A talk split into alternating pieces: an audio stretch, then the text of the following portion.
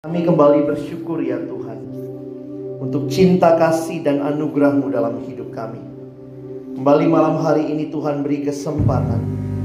Kami bersama-sama boleh beribadah, memuji, memuliakan namamu. Dan tiba waktunya bagi kami untuk membuka firman-Mu, kami mohon ya Tuhan. Ketika kami membuka firman-Mu, bukalah juga hati kami. Jadikanlah hati kami seperti tanah yang baik. Supaya ketika benih firman Tuhan ditaburkan, boleh sungguh-sungguh berakar, bertumbuh, dan juga berbuah nyata di dalam kehidupan kami. Berkati baik hambamu yang menyampaikan setiap kami yang mendengarkan. Tuhan tolonglah kami semua. Agar kami bukan hanya menjadi pendengar-pendengar firman yang setia. Tapi mampukan kami dengan kuasa dari rohmu yang kudus. Kami dimampukan jadi pelaku-pelaku firmanmu. Di dalam hidup kami. Di dalam masa muda kami. Bersabdalah ya Tuhan kami umatmu sedia mendengarnya dalam satu nama yang kudus. Nama yang berkuasa. Nama Tuhan kami Yesus Kristus. Kami menyerahkan pemberitaan firmanmu. Amin. Silakan duduk saudara. Shalom. Kita bersyukur kepada Tuhan. Kesempatan ini boleh jadi kesempatan yang indah. Beribadah, memuji, memuliakan nama Tuhan. Saudara, melihat gereja saat ini, maka kita juga harusnya melihat bagaimana gereja melihat tantangan zaman. Di tengah-tengah kondisi pergumulan zaman yang tidak mudah, saya pikir ini jadi bagian penting di dalam pemuda-pemudi di gereja memikirkan dengan jelas apa yang menjadi kerinduan ke depan. Kenapa? Karena memang 10-15 tahun ke depan saya pikir saudara-saudara akan jadi orang-orang yang memegang kendali pelayanan kepemimpinan gerejawi. Jadi saya melihat ini jadi bagian penting bangun terus persekutuan kita untuk melihat bagaimana ke depan gereja juga bisa terus bergumul. Banyak gereja lagi bergumul dengan jumlah pemuda yang ikut persekutuan. Dan itu saya pikir tidak hanya di satu dua gereja, di banyak gereja. Sehingga ini juga jadi doa kita, perhatian kita kira-kira bagaimana ke depan menjangkau lebih banyak anak muda. Tapi saya ingin juga kita mengajak uh, melihat tema malam ini yang penting. Kita bicara nothing's gonna stop us now. Saya diminta untuk membukakan tantangan-tantangan kehidupan. Tapi saya ingin mengajak kita melihat apa yang Alkitab nyatakan, saya ambil dari satu kisah di dalam Alkitab. Kita buka kisah Rasul pasal yang keempat. Saya mau kita melihat sama-sama kisah Rasul pasal yang keempat. Kita akan melihat di dalam ayat yang ke-23 sampai dengan ayat yang ke-31. Kisah Rasul pasal yang keempat, ayat yang ke-23 sampai dengan ayatnya yang ke-31. Teman-teman, kalau kitab kejadian di perjanjian lama bicara awal mula segala sesuatu dicipta, awal mula dunia, awal mula manusia, maka di perjanjian baru kita punya kitab kisah rasul yang mencatat awal-awalnya, awal mulanya gereja. Gereja dalam pengertian roh kudus turun, sehingga kita melihat kisah Rasul mencatat awal mula gereja Tuhan. Dan termasuk juga tantangan yang dialami. Dan saya harus ingatkan kepada kita, tantangan ini terjadi terus di sepanjang zaman. Sehingga kalau kita nanti mau melihat bagaimana menghadapi tantangan itu, kita bisa nanti membaca kisah Rasul ini, kita menerapkan dalam hidup kita. Mari kita lihat sama-sama pasal 4, 23 sampai 31. Kita baca bergantian ya. Saya baca ayat 23, teman-teman baca ayat 24, kita bergantian sampai 31. Sesudah dilepaskan, pergilah Petrus dan Yohanes kepada teman-teman mereka, lalu mencerita, mereka menceritakan segala sesuatu yang dikatakan imam-imam kepala dan tua-tua kepada mereka. Ketika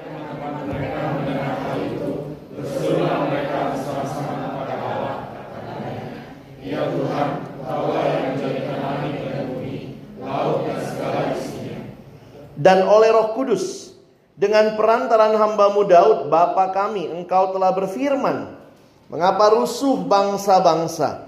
Mengapa suku-suku bangsa mereka merekarka per, merekarka perkara yang sia-sia?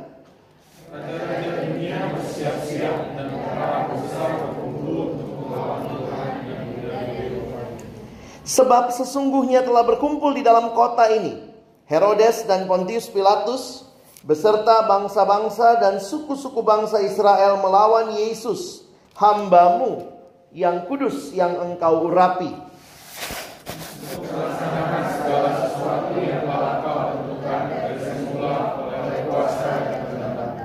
Dan sekarang, ya Tuhan, lihatlah bagaimana mereka mengancam kami dan berikanlah kepada hamba-hambamu keberanian untuk memberitakan firman-Mu.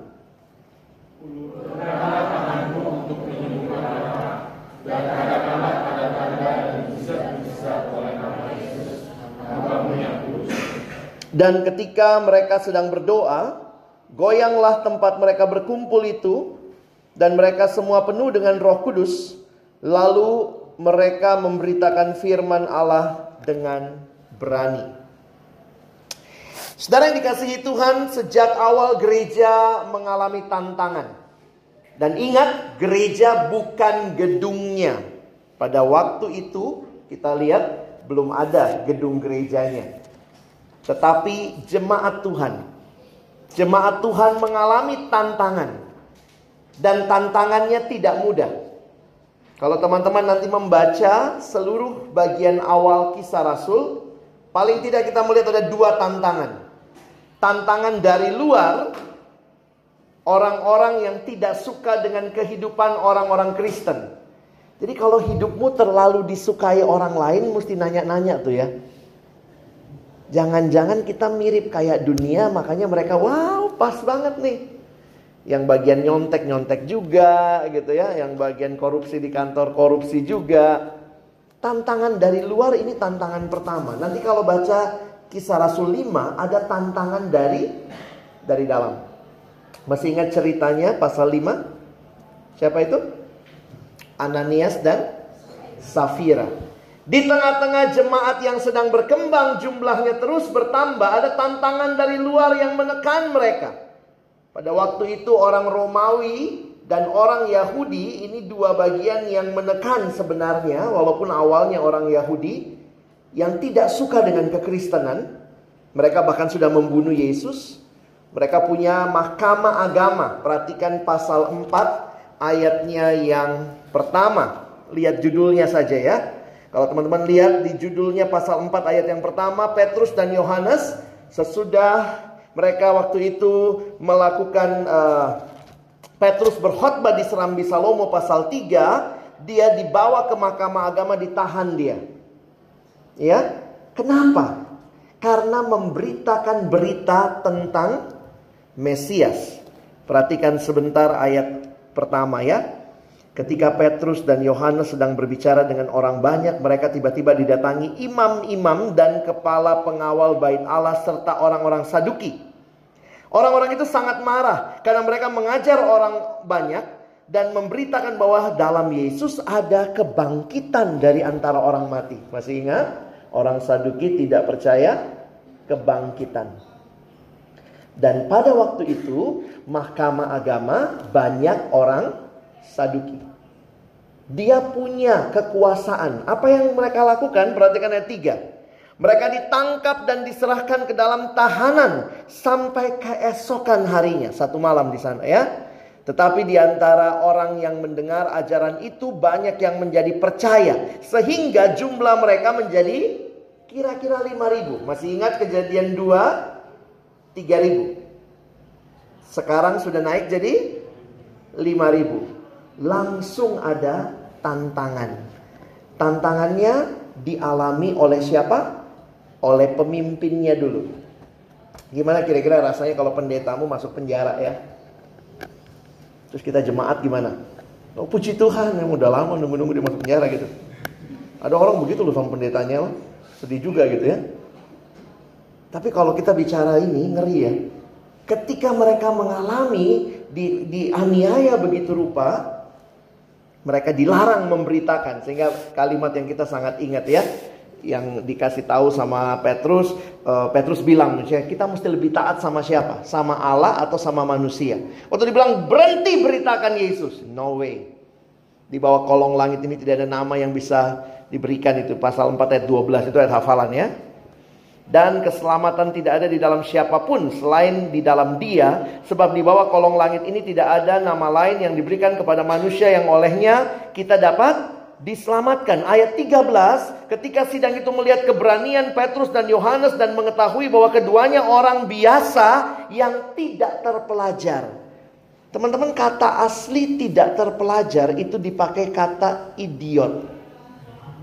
Dari situ jadi kata jadi tidak terpelajar idiotes itu bahasa Yunaninya. Jadi kaget gitu, nelayan kohot banyak bagus banget gitu ya. Idiotes, tetapi mereka terus memberitakan kebenaran. Ketika mereka dilepaskan, nah ini besoknya ya udah dilepas, perhatikan ayat 23. Sekarang kita mulai bahas bagian kita. Sesudah dilepaskan pergilah Petrus dan Yohanes kepada teman-teman mereka lalu menceritakan segala sesuatu yang dikatakan imam-imam kepala dan tua-tua kepada mereka. Ketika teman-teman mereka mendengar hal itu, berserulah mereka bersama-sama kepada Allah katanya. Ini doa. Tapi perhatikan isi doanya. Bagi saya ini luar biasa. Teladani ini waktu kamu mengalami pergumulan kehidupan. Supaya tema malam ini kalian bawa pulang. Nothing gonna stop us now. Mari lihat doanya. Saya bagi tiga bagian. Pertama nanti kita lihat apa yang menjadi fokus doanya. Yang kedua, apa yang jadi permintaan doanya. Dan yang ketiga, apa yang menjadi respon atau akibat doa mereka. Oke? Jadi tiga hal ya. Pertama apa? Apa fokus doanya? Yang kedua, apa permintaan doanya, permohonannya? Yang ketiga, apa akibat doanya? Oke? Masing-masing bagian saya kasih tiga lagi. Jadi pulang kalian dapat sembilan hal. Oke? Buka Alkitabmu, jangan lihat saya terus, saya nggak berubah. lihat Alkitabmu, kita bahas ayat ini sama-sama. Perhatikan fokus doa mereka. Ternyata fokus doa mereka tidak langsung masuk ke permintaan. Tetapi di dalam pergumulan mereka bersama-sama, ketika mereka mendengar hal itu, perhatikan mereka fokus kepada Tuhan fokusnya kepada Tuhan. Saya pikir ini bukan basa-basi ya. Kadang-kadang kan doa kita tuh jadi basa-basi sama Tuhan. Apalagi kalau doa kita cuma niru-niru orang. Biasa orang Kristen begitu ya. Ada yang apalagi kalau punya mungkin orang tua yang bagus doanya atau majelis di gerejanya yang bagus doanya. Jadi kita jadi ikut guru sekolah minggunya yang bagus doanya. Ya Tuhan gunung batu keselamatan kota benteng perisai perlindungan menara pembebasan. Waktu ditanya apa artinya, kagak ngerti.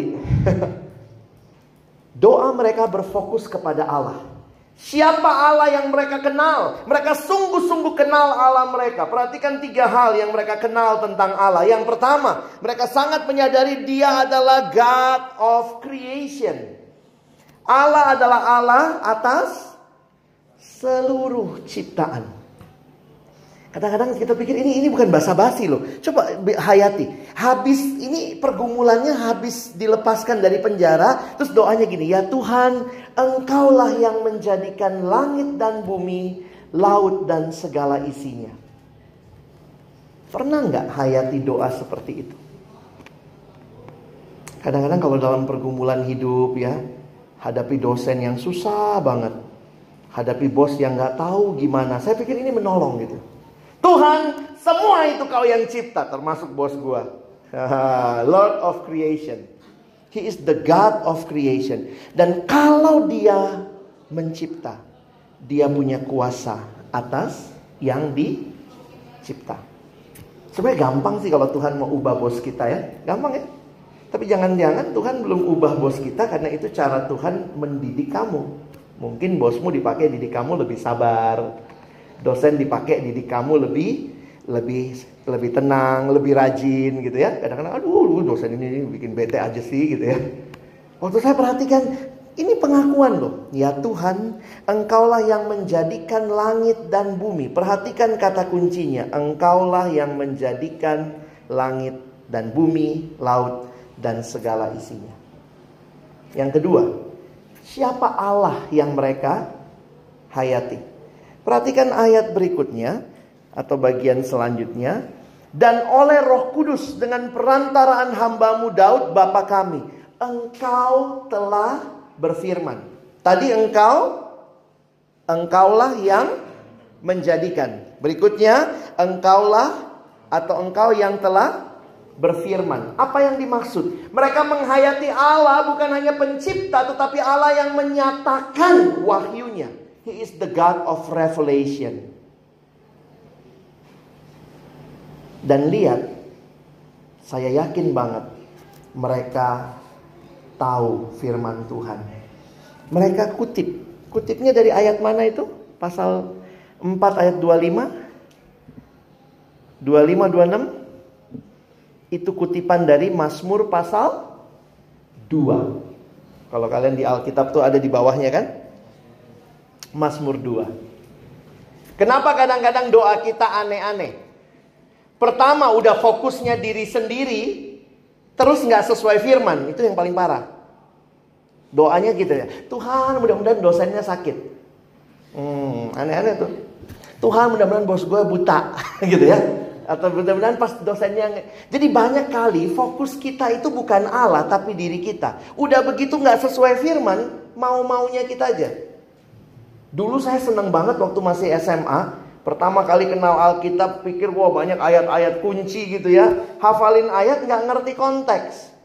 Waktu itu saya ingat banget saya dapat Yohanes 15 ayat 7b wih coba lihat sebentar saudara ya. Yohanes 15 ayat 7b Wow, kalau anak SMA dapat ayat ini kan kayaknya hebat banget ya. Ayat 7b. Mintalah apa saja yang kamu kehendaki dan kamu akan menerimanya. Lupa ada 7a. 7a-nya apa? Jikalau itu if clause. Jikalau kamu tinggal dalam aku dan firmanku tinggal dalam kamu baru minta. Makanya mintanya aneh-aneh. Tuhan gitu ya. Kasih kayak satu M sekarang. Tuhan juga bingung buat apaan gitu ya. Fokus jemaat adalah kepada Allah yang berfirman sehingga doa mereka, doa yang meyakini Allah adalah Allah yang berkuasa. Perhatikan ayat yang dikutip.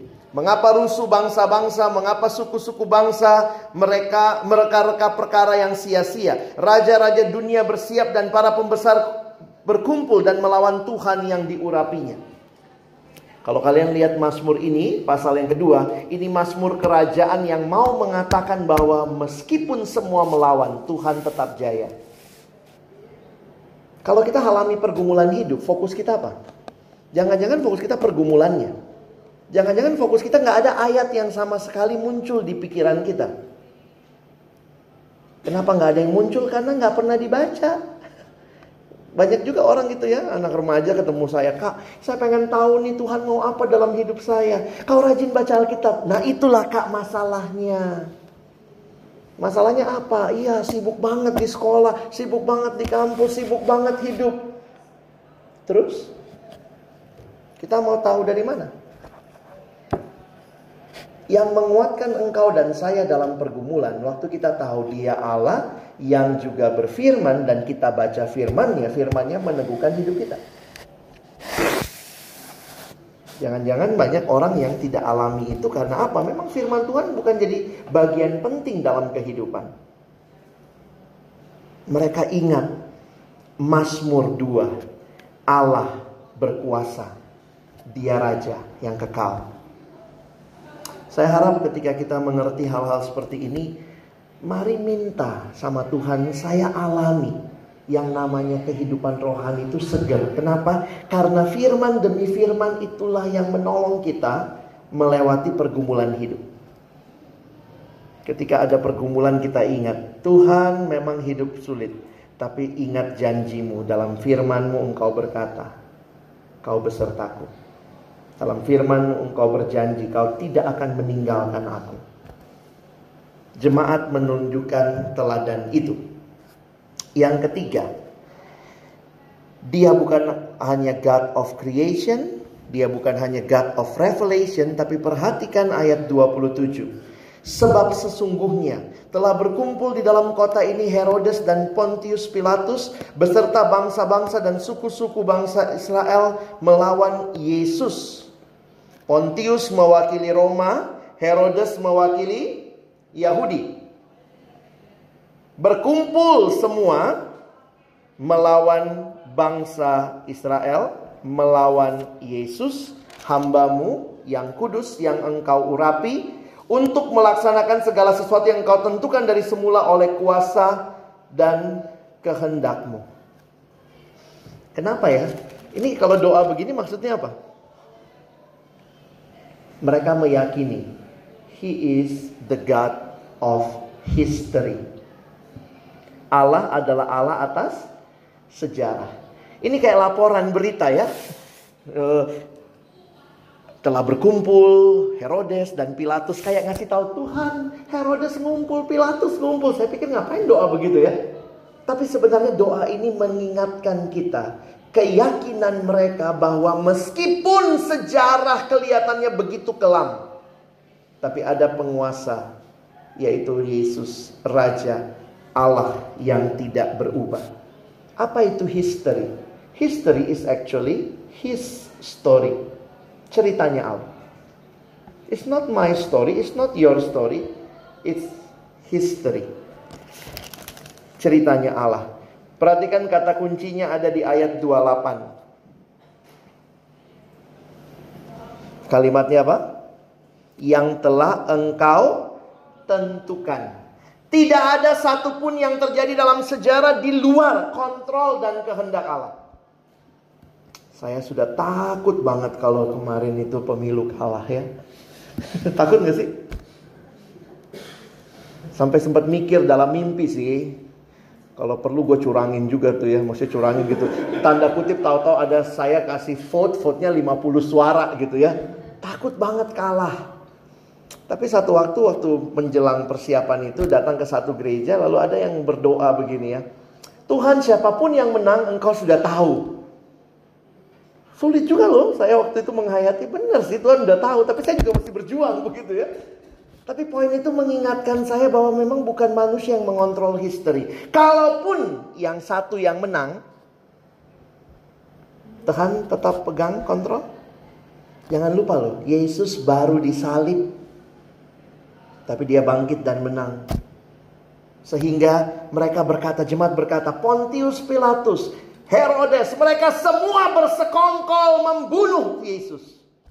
Tapi perhatikan, He is the Lord of history, God of history.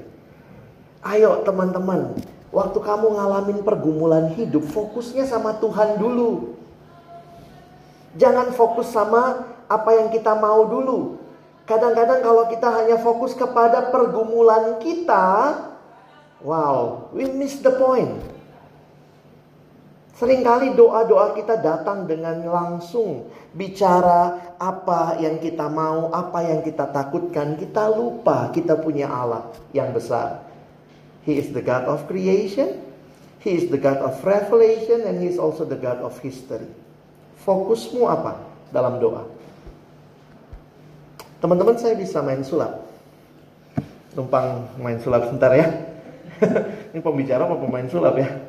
Dalam hitungan ketiga, saya akan bikin semua kalian hilang. Oke? Okay? Yang tadi datang sama temennya, pegang tangannya ya.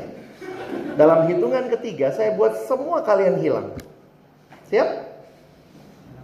Satu, dua, tiga.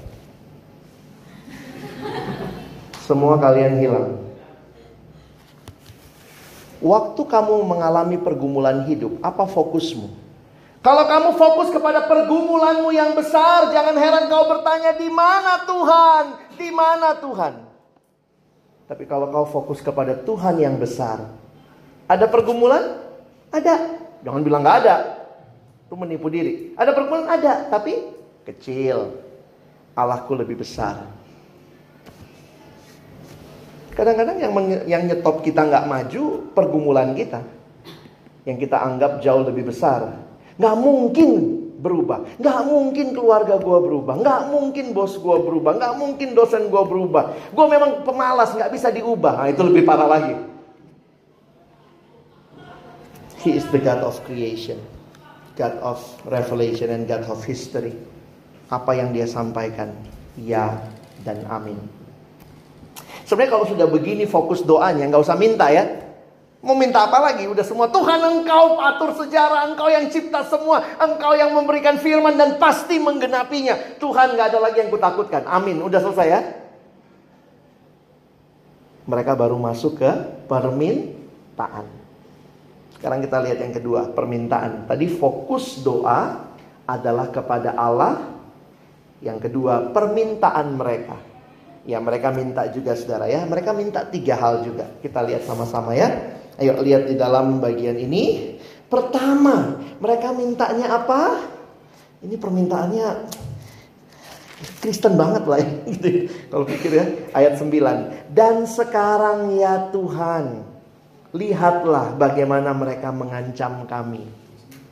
Ayat 29 ya. Lihatlah bagaimana mereka mengancam kami. Kalau lihat bahasa Inggris, salah satu terjemahan menggunakan kata consider their threat. Tuhan consider their threat. Lihatlah.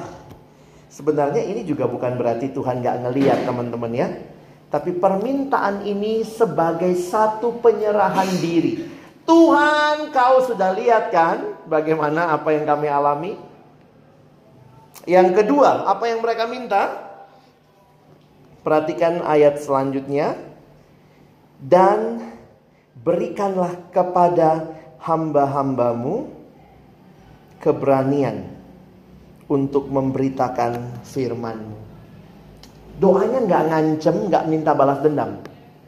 Tuhan matiin mereka semua. Kurang ajar tuh pada gitu ya. Tapi Tuhan lihatlah. Yang kedua, minta keberanian lebih lagi beritakan Injil. Jujur teman-teman saya gelo, saya pikir ini gelo banget gini, gila nih. Bukankah dia baru saja ditangkap, Petrus dan Yohanes baru saja ditangkap karena memberitakan Injil. Mintanya apa? Berikan kami keberanian lebih lagi beritain Injil. Mereka tidak minta tantangannya dihilangkan. Karena tantangan nampaknya selalu ada. Mereka menyerahkan tantangan itu kepada Tuhan. Consider the threat apa yang dia lakukan. Tapi jangan berikan kepada kami atau kami minta Tuhan keberanian terus menyebarkan Injil. Teman-teman, ketika engkau menyerah sama tantangan, maka sebenarnya peluang memberitakan Injil, peluang menyaksikan kabar baik, peluang jadi garam dan terang kau tutup. Karena apa? Tantangan sudah begitu besar kamu lihat. Kalimat dalam bahasa Inggris dia mengatakan enable us gitu ya. To speak your words with great boldness. Dengan keberanian yang besar. Yang ketiga, perhatikan. Ulurkanlah tanganmu. Stretch out your hand to heal dan juga perform miraculous signs. Menyembuhkan orang, adakanlah tanda-tanda dan mujizat-mujizat oleh nama Yesus hambamu yang kudus. Kenapa ini muncul? Saya harap kita tidak memisahkan dengan permintaan sebelumnya. Di dalam Alkitab kita mengerti bahwa mujizat, tanda-tanda ajaib itu diberikan untuk meneguhkan pemberitaan Injil. Jadi sebenarnya kalau lihat logikanya tidak pernah mujizat itu berdiri sendiri. Makanya sekarang kalau ada kebaktian, mujizat segala macam, saya harus katakan harus diuji. Kenapa? Karena sebenarnya itu diberikan demi meneguhkan pemberitaan Injil. Jadi coba lihat ayat terakhir di dalam Injil Markus. Markus 16 ayat 20. Itu persis sama kalimatnya. Markus 16 ayat 20. Paling gampang buka Injil Lukas belakangnya. Maju dikit ya. Karena ayat terakhir. Yuk kita baca sama-sama. Satu dua ya. Mereka pun pergilah memberitakan Injil ke segala penjuru. Dan Tuhan turut bekerja dan meneguhkan firman itu dengan tanda-tanda yang menyertainya. Di beberapa daerah-daerah kalau kita dengar kesaksian para misionaris biasanya ketika itu mereka melakukan pekabaran Injil kan nggak ada yang percaya benar apa kagak nih. Nah kadang-kadang Tuhan kasih mujizat. Bisa ada, bisa tidak. Tapi kalau ada, itu tujuannya untuk meneguhkan Injil yang diberitakan. Coba lihat tiga permintaan mereka. Ini enggak permintaan kita kalau lagi punya masalah. Permintaan mereka, Tuhan lihatlah kami, kondisi kami. Yang kedua, Tuhan berikan keberanian lebih lagi beritain Injilmu. Dan yang ketiga, Tuhan teguhkanlah pemberitaan itu dengan tanda-tandamu. Ini kayak orang nggak punya masalah mintanya ya. Nggak ada balas dendam, nggak ada ngancam. Orang yang sadar betul Tuhan kontrol segala sesuatu. Oke, fokus doa tiga hal. Yang kedua, permintaan doa tiga hal. Sekarang yang terakhir, tiga hal yang terakhir apa yang terjadi akibat doa mereka. Ada tiga hal yang dicatat di ayat selanjutnya. Kita lihat kembali ayat 30. Uh, eh, ayat 31 ya. Dan ketika mereka sedang berdoa, goyanglah tempat mereka berkumpul. The place was shaken. Ini nggak bisa dibayangkan juga gitu ya. uh, apakah gempa bumi atau tidak kita nggak tahu. Tapi tempat itu bergoyang. Seorang bapak gereja, Chrysostom bilang begini. The place was shaken that made them more unshaken.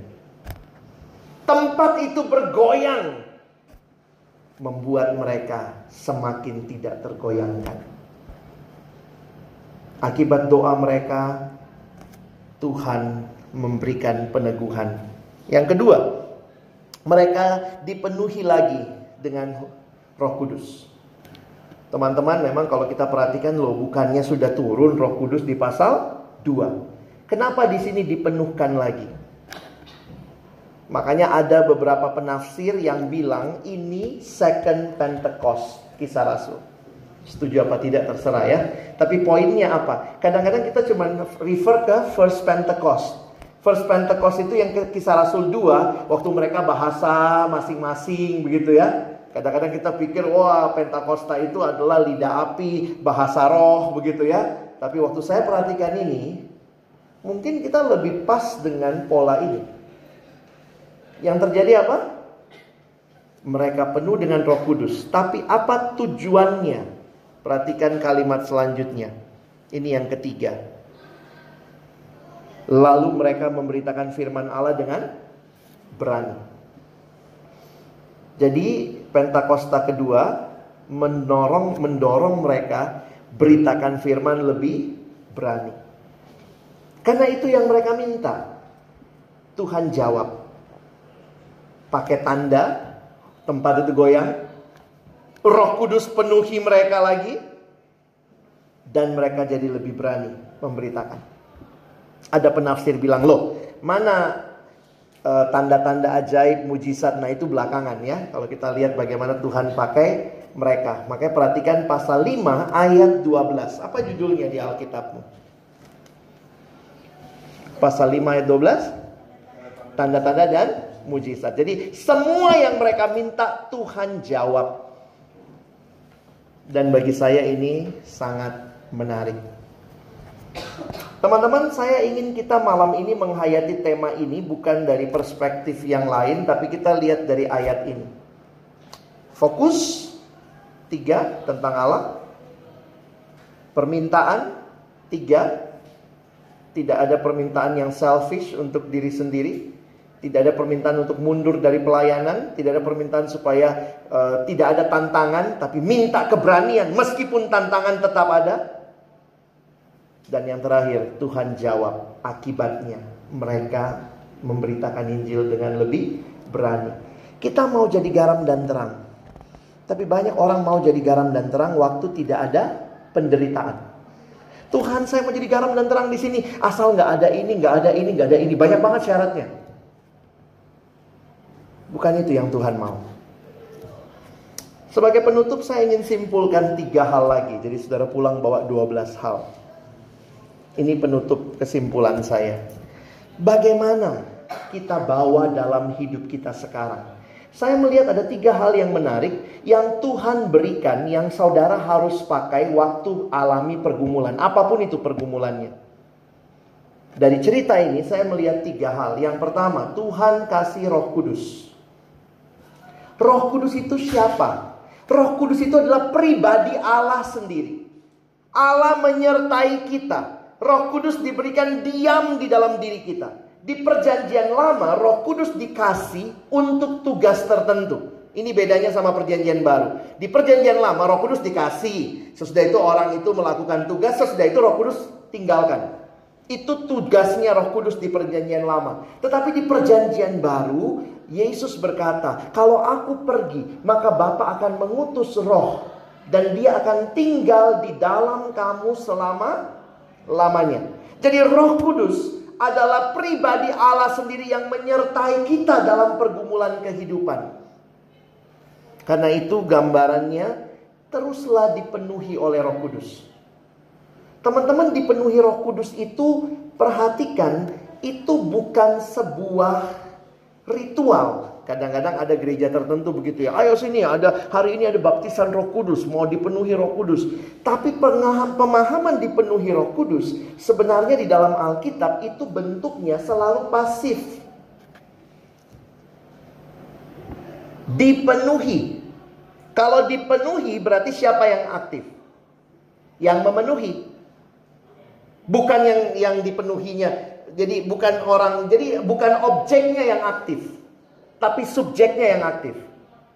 Karena itu gereja-gereja mainstream atau gereja arus utama menolak apa yang disebut dengan melakukan mesti tumpang tangan baru Roh Kudus masuk. Enggak, kita sudah punya Roh Kudus dan kita harusnya dipenuhi Roh Kudus terus menerus. Nah, dipenuhi Roh Kudus itu bukan nah ini kalimat yang menarik dari Bapak Billy Graham. Billy Graham bilang begini, ingat Roh Kudus bukan benda. Iya dong, Roh Kudus bukan benda, dia pribadi. Memang banyak gambaran tentang Roh Kudus kayaknya bendawi. Air, minyak, minyak baru tercurah kita pikir Roh Kudus minyak. Itu orang jual Roh Kudus, oh jual minyak. Jadi kalau bicara Roh Kudus gini loh teman-teman ya. Uh, Billy Graham bilang bukan seberapa banyak Roh Kudus yang ada di dalam diri kita. Kenapa? Karena Roh Kudus bukan benda. Ada soalnya yang ngajarin begini, iya nih Roh Kudus gua 50% nih. Ah, oh, gue mulai, mulai kelelep dalam roh nih, mulai tenggelam dalam roh. Seolah-olah Roh Kudus adalah benda. Bukan. Roh Kudus adalah pribadi Allah yang memimpin kita. Nah, ketika Roh Kudus memimpin kita, kita taat kepadanya, kita dipenuhi oleh Roh Kudus. Saya kasih contoh lah ya. Saya boleh pinjam siapa ya? Michael deh pinjam sebentar. Ya. Saya pribadi, dia pribadi. Bagaimana caranya saya memenuhi dia? Ya kan? Kan dibilang roh kudus memenuhi kita. Anggaplah saya roh kudus, dia manusia. Gimana caranya saya memenuhi dia? Saya pribadi. Pribadi maksudnya bukan bukan bendawi begitu ya, bukan kayak air tadi berapa persen mesti masuk ke sana. Nah ini gambarannya begini. Kalau saya memimpin, coba kasih tangan, nah, saya pimpin dia ya. Nah kalau saya jalan ke mana dia ikut gitu ya. Ini saya memimpin dia. Anggaplah dia anak kecil, saya ajak jalan ke mall. Ayo kita jalan ke mall. Nah waktu dia taat, dia ikut saya, maka kehendak saya memenuhi dia. Syaratnya apa? Dia harus taat. Tapi ternyata anak kecil lagi jalan di mall dia lihat permen. Ya, saya ngajak, yuk makan dulu. Kamu lihat permen di sana. Nah, tarik-tarikan nih. Nah, thank you. Makanya di dalam Alkitab dikatakan jangan mendukakan Roh Kudus. Satu-satunya respon kita dipenuhi Roh Kudus taat. Jadi menarik sekali untuk menghadapi pergumulan hidup teman-teman. Allah memberikan dirinya bagi kita. Memimpin kita berjalan bersama. Bagianmu, bagianku taat. Ini yang pertama. Allah berikan roh kudus. Yang kedua, Allah berikan apa lagi? Firman. Jelas sekali, jemaat mula-mula, firman memenuhi mereka. Makanya kita suka, suka ngomong, firmanmu pelita bagi kakiku, terang bagi jalanku. Ayo, kalau benar terang bagi jalan Tuhan, pada baca Alkitab enggak tiap hari. Jangan-jangan jalanmu gelap. Ngomongnya pelita bagi kakiku, terang bagi jalanku. Orang Kristen suka gitu ya. Firman Tuhan itu makanan rohani, makaroni. Oke, okay? Kalau firman Tuhan makaroni, sekarang kalau kita cek nih, kita ini lagi kenyang firman, nggak pernah baca firman, jangan-jangan kalau dicek spiritual check up, kita udah mesti di ICU mungkin. Mesti diinfus. Kenapa? Nggak pernah makan. Tapi kami hidup kok, iya, kayak zombie. Kuliah, kerja, semua jalan baik. Tidak baca firman. Oh, aku hidup. Tapi engkau sedang berjalan dalam kegelapan. Engkau sedang malnutrisi rohani. Ada tantangan, ada berbagai kemungkinan. Tantangan menekan kita, kita hancur. Waktu tantangan datang baru mulai ingat Tuhan, salah-salahin Tuhan lagi. Kenapa Tuhan? Tuhan bilang, kenapa lu? Lu yang kagak baca firman, gue yang disalahin. Saya suka bilang sama adik rohani saya dulu ya. Habis susah banget disuruh saat teduh. Ayolah saat teduh. Gimana saat teduhmu dek? teduh bang, teduh. Eh, saya bilang aja gini, sebenarnya saat teduh yang butuh siapa? Tuhan yang butuh saat teduh atau kamu yang butuh saat teduh? Saya kak yang butuh saat teduh. Ya sudah.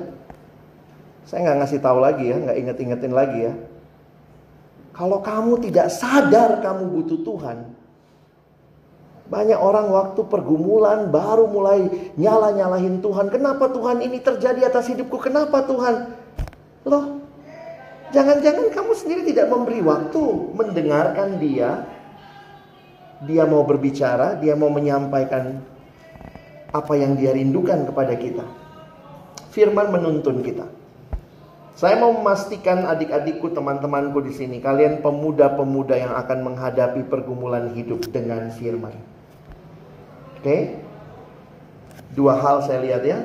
Roh Kudus, dialah yang mewahyukan firman. Waktu kamu baca firman, Roh Kudus dalam hidupmu, Roh Kudus menerjemahkan firman itu bagi pergumulan hidupmu. Yang ketiga, persis di ayat 23, coba lihat. Sesudah dilepaskan, pergilah Petrus dan Yohanes kepada teman-teman mereka. Pentingnya komu komunitas. Saya harap kita serius melihat komunitas kita ini. Saya nggak tahu seberapa serius kalian datang PKMB. Seberapa serius mungkin kalau ada komunitas lain di gereja yang menolong pertumbuhan rohanimu. Kita bukan hanya butuh Tuhan, itu mah udah pasti. Tapi kita juga butuh saudara seiman yang akan berjalan bersama-sama kita melewati pergumulan kehidupan. Saya bersyukur dalam pertumbuhan rohani saya Tuhan kasih firman tapi juga Tuhan kasih saudara seiman. Tadi pagi kalau saat teduh dari santapan rohani atau our daily bread bicara tentang pentingnya ada orang-orang yang jadi teladan buat hidup kita.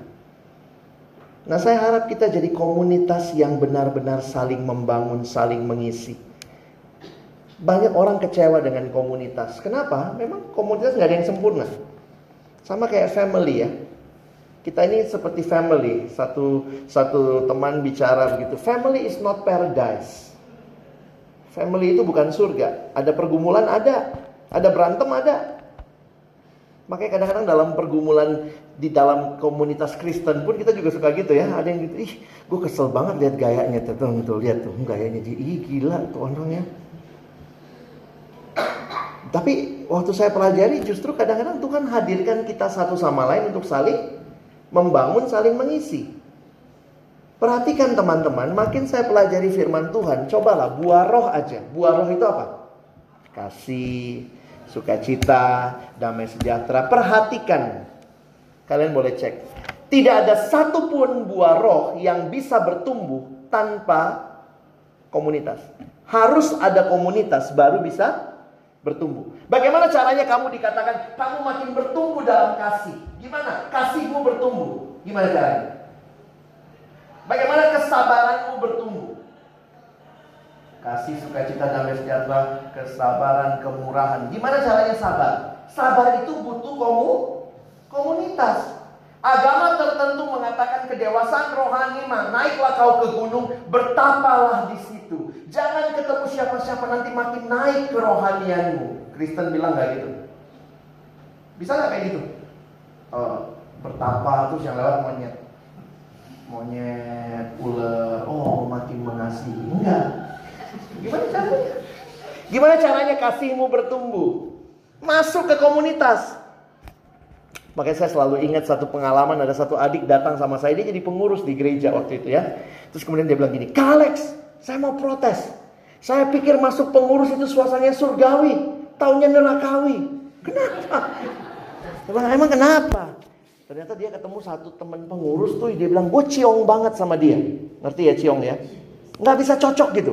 Jadi tiap kali misalnya dia lontarkan ide apa, yang satu, enggak, enggak gitu. Pokoknya dia sama gue ciong banget kak. Nggak mau deh, gue mau mundur aja. Terus saya bilang, nah di sini kan perlu nih. Kamu lagi Tuhan ajar. Pernah nggak doa minta kesabaran? Pernah sih kak. Nah ini jawabannya. Tuhan lagi nolong kamu sabar dengan ngasih kamu orang yang bikin kamu nggak sabaran. Pernah nggak doa minta kasih? Pernah kak? Ini jawabannya. Kalau kasih bertumbuh hanya karena orangnya gampang dikasihi, mungkin kasihmu nggak pernah bertumbuh. Tapi ketika Tuhan izinkan kasih yang begitu berat, ini orang nggak layak dikasihi. Kayaknya nggak banget deh. Tapi makin saya perhatikan ya, semua buah roh itu butuh komu, komunitas. Makanya Alkitab bilang jangan jauhkan diri dari komunitas.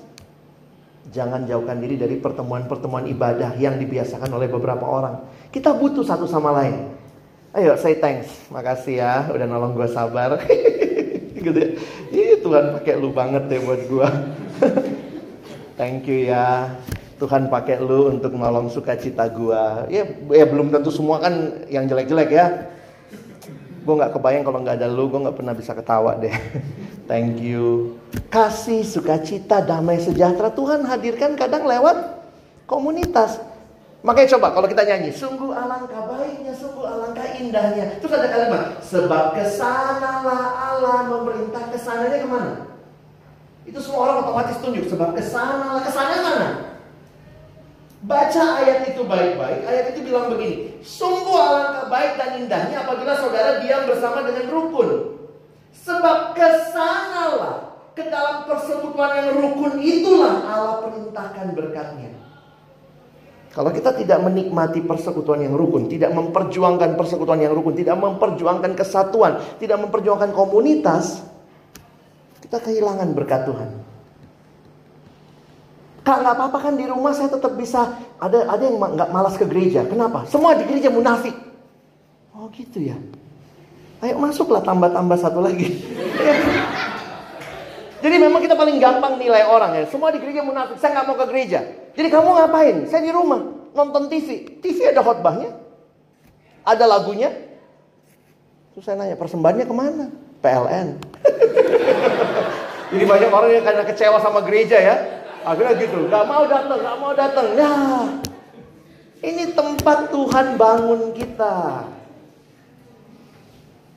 Tempat kalau ada pergumulan harusnya ya begitu uh, Petrus dan Yohanes keluar dari penjara ke mana? Ke teman-temannya cerita. Habis cerita mereka doa bersama. Habis doa bersama Tuhan kuatkan. Untuk apa? Pensiun beritakan Injil? Tidak. Terus beritakan Injil. Kita harus jadi counter culture community. Kalau di luar sana semua orang brengsek itu urusan mereka. Tapi gereja harus jadi counter culture community. Apa yang saya maksud dengan itu? Satu adik datang dan dia cerita, Kak, tolong saya kak, doain saya. Ini anak SMA ya, saya banyak layani SMA. Saya bilang kenapa? Susah banget kak menang atas nyontek. Doain saya, oke doain. Minggu depan lagi, kak jatuh lagi, nyontek lagi ya doain lagi. Lama-lama saya pikir kenapa sih lo? Ini kurang tumpang tangan, tumpang kaki kali ini. Terus kemudian saya tanya, lu kok nyontek mulu? Terus dia bilang gitu, abis kak, semua temen gue nyontek. Oh pantes. Jadi kalau semua teman nyontek, kamu nggak nyontek yang aneh siapa? Yang nggak nyontek kan? Coba bayangkan kalau teman-teman misalnya di kerjaan atau di kampus, semua teman ngerokok, kita enggak. Dianggap aneh? Ya nggak ngerokok. Saya bilang kalau begitu masalahmu ganti temanmu. Semua temanmu nggak nyontek. Terus kamu, aku nyontek dong. Nah, kamu pasti jadi aneh. Nggak ada lah kak yang kayak gitu. Saya bilang ada. Cari di gereja anak-anak yang mau hidup kudus. Di kampus semua mau nyontek, silahkan. Tapi ada anak-anak di gereja dari mungkin berbagai sekolah, berbagai kampus yang berbeda, punya kelompok pemurid dan punya tempat bersekutu sama-sama. Kamu lihat ada komunitas yang tidak mau seperti itu. Dan di sini kamu tidak jadi aneh. Di sini kamu orang yang mau tidak nyontek dan kamu hadir. Kalau bisa kamu hadir di sana, jangan kita sering kali cuma jadi trend follower. Semua nyontek, kita ikut nyontek. Mari jadi trendsetter. Katanya mau jadi garam dan terang. Ubah mindset kita. Komunitas di gereja. Di dalam pelayanan harusnya jadi counter culture. Waktu semua dunia bobrok, ada komunitas-komunitas yang mau berdiri teguh dalam Tuhan. Seminggu sekali bertemu, saling mendoakan. Balik lagi, masuk dalam dunia. Suruh mereka ikut kita. Kadang kita tuh nggak kuat ya, denger di apa dibilang fanatik amat loh. Langsung rasanya iya ya, gue nggak mau terlalu fanatik ah. Loh, kenapa? Ah lu terlalu rohani. Saya kadang-kadang mikir jangan sampai kita jadi lupa diri ya, lupa identitas. Contoh lah, nama saya siapa? Alex Nanlohi. Kalau orang bilang, ih Bang Alex sok Nanlohi, marah nggak saya? Saya bukan sok Nanlohi, saya memang Alex Nanlohi. Nanlohi itu nama saya. Alex Nanlohi itu saya. Jadi kalau orang bilang, abang sok Nanlohi, saya nggak sok Nanlohi, saya memang Nanlohi. Jadi kalau orang bilang di kantor, di kampus, di kerjaan, di, di keluarga, ya ampun sok kudus banget sih lo. Bilangnya apa? Oh saya nggak sok kudus, saya memang kudus. Bapakku kudus, masa aku kudis? Loh pasti jelas dong. Identitas kita jelas. Kalau kita berbuat baik, berbuat benar dibilang sok kudus, loh something wrong. Jangan kita yang nyerah. Ah udahlah gue gak usah lah. Ngapain gue baik-baikin, tadi bilang sok kudus. Loh gak apa-apa. Kadang-kadang kita belum perang aja udah mundur. Dan ini yang sering kali saya lihat. Kita mau jadi berkat. Kita mau jadi garam dan terang. Tapi kita gak siap bayar harga. Bayar harganya apa? Ya mungkin dia jauhin kita. Silahkan jauhin kita. Satu waktu lu butuh gua. Itu kayak itu saya pegang jadi prinsip ya. Kalau saya punya kualitas, orang akan nyari. Meskipun awal-awalnya gue ditolak. Di kampus dulu saya nggak mau nyontek. Saya di kampus negeri. Yang nggak mau nyontek itu duduknya paling depan. Semua yang paling depan itu ya itulah sedihnya ya. Yang Kristen-Kristen bandel tuh di belakang. Yang tukang nyontek banyak juga Kristen ya. Terus yang di depan itu saya duduk sama teman-teman yang pakai jili-jili itu loh, eh, jilbab. Saya di depan tuh. Jadi ternyata konteksnya adalah siapa yang nggak mau nyontek itu duduk paling depan yang nyatet kuliah dosen, yang rajin-rajin kita di depan semua. Jadi itu cewek-cewek jilbab jilbab eh ada gua. Semua selalu gitu. Lex titip absen ya, dulu waktu di kampus masih bisa titip absen dulu ya, belum ada fingerprint segala macam lah. Jadi makanya salah satu caranya zaman saya itu masuk kuliah bikin tanda tangan paling mudah untuk absen. Jadi ada teman gue tanda tangannya itu cuma dua ya, set set gitu, selesai. Biar gampang nitipin. Saya udah ingat, saya udah dikasih tahu waktu itu. Jangan nitip absen. Salah satu caranya bikin tanda tanganmu paling susah sehingga ditiru pun nggak bisa. Jadi waktu misalnya teman-teman mau bolos, tapi mau isi absen, saya bilang enggak, saya nggak mau. Kalau emang lu pada bolos nggak ini ya. Terus mereka bikin absen bayangan terus niru tanda tangan saya, ancur banget tuh. Saya nggak mau uh, itu ya titip absen. Nah jadi waktu itu saya duduk paling depan, saya nyatat kuliah. Dibilang sok kudus lah, dibilang uh, dulu ada istilah bureng, buru ranking ya ngejar ranking gitu ya. Pokoknya lu bureng lo anak depan lah apa segala macam gitu ya. Jadi pokoknya dicaci maki lah seumur umur kita. Kita padahal gini gue jadi mahasiswa yang baik kok salah gitu ya di mata mereka. Nggak mau nyontek salah. Nggak mau ikut bolos salah. Gue sampai mikir yang gila gue perlu gitu ya. Tapi ya udah saya tetap aja karena saya juga udah ikut persekutuan waktu itu di kampus dan saya punya komitmen dalam kelompok kecil saya saya pokoknya nggak mau ya udah dijauhin ah dijauhin itu paling ya satu semester lah akhir semester tiba-tiba semua jadi baik Alex Alex pinjem dong catatan karena semua gak ada lengkap catatannya catatan saya paling lengkap sampai jadi master di fotokopian Jadi kadang saya mikir ya, iya juga ya. Di situ saya jadi ngerti. Kalau kita punya kualitas, lu mau jauhin gue sampai kapan? Satu waktu lu butuh gue. Dan memang saya juga nggak bilang, hmm, oke, okay, lu butuh gue kan nggak gitu juga lah. Kita dia baik berbuat baik sama orang nggak apa-apa kan gitu ya. Sampai satu waktu saya dipanggil dosen. Kenapa? Ini catatanmu ya? Iya. Ketangkep ada yang nyontek pakai itu gitu ya. Padahal saya bilang Pak itu master loh Pak. Saya taruhnya di fotokopian. Nah saya nggak tahu mungkin konteksmu berbeda-beda. Tapi ketika engkau punya sesuatu yang benar, kiranya kau tetap pegang itu. Nothing's gonna stop us now. Kenapa? Karena Tuhan sudah berikan dirinya melalui roh kudus. Tuhan berikan firman, baca renungkan setiap hari. Tuhan berikan komunitas yang menolong kita terus maju. Mari kita jadi orang-orang yang terus dipimpin Tuhan jadi berkat bagi dunia ini. 10-15 tahun lagi gereja ini ada di tangan kalian. Sudah juga mungkin ya. Ada yang sudah mungkin 5 tahun, 2-3 tahun ke depan. Tapi saya sungguh berharap ada pemuda-pemuda yang cinta Tuhan mau hidup bagi Tuhan dan mau serahkan yang terbaik bagi Dia. Amin. Mari kita berdoa.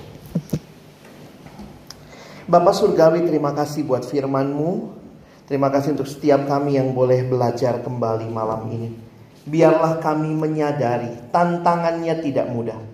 Tapi di situ pun kami sadar Tuhan hadir dan terus memimpin kami. Terima kasih.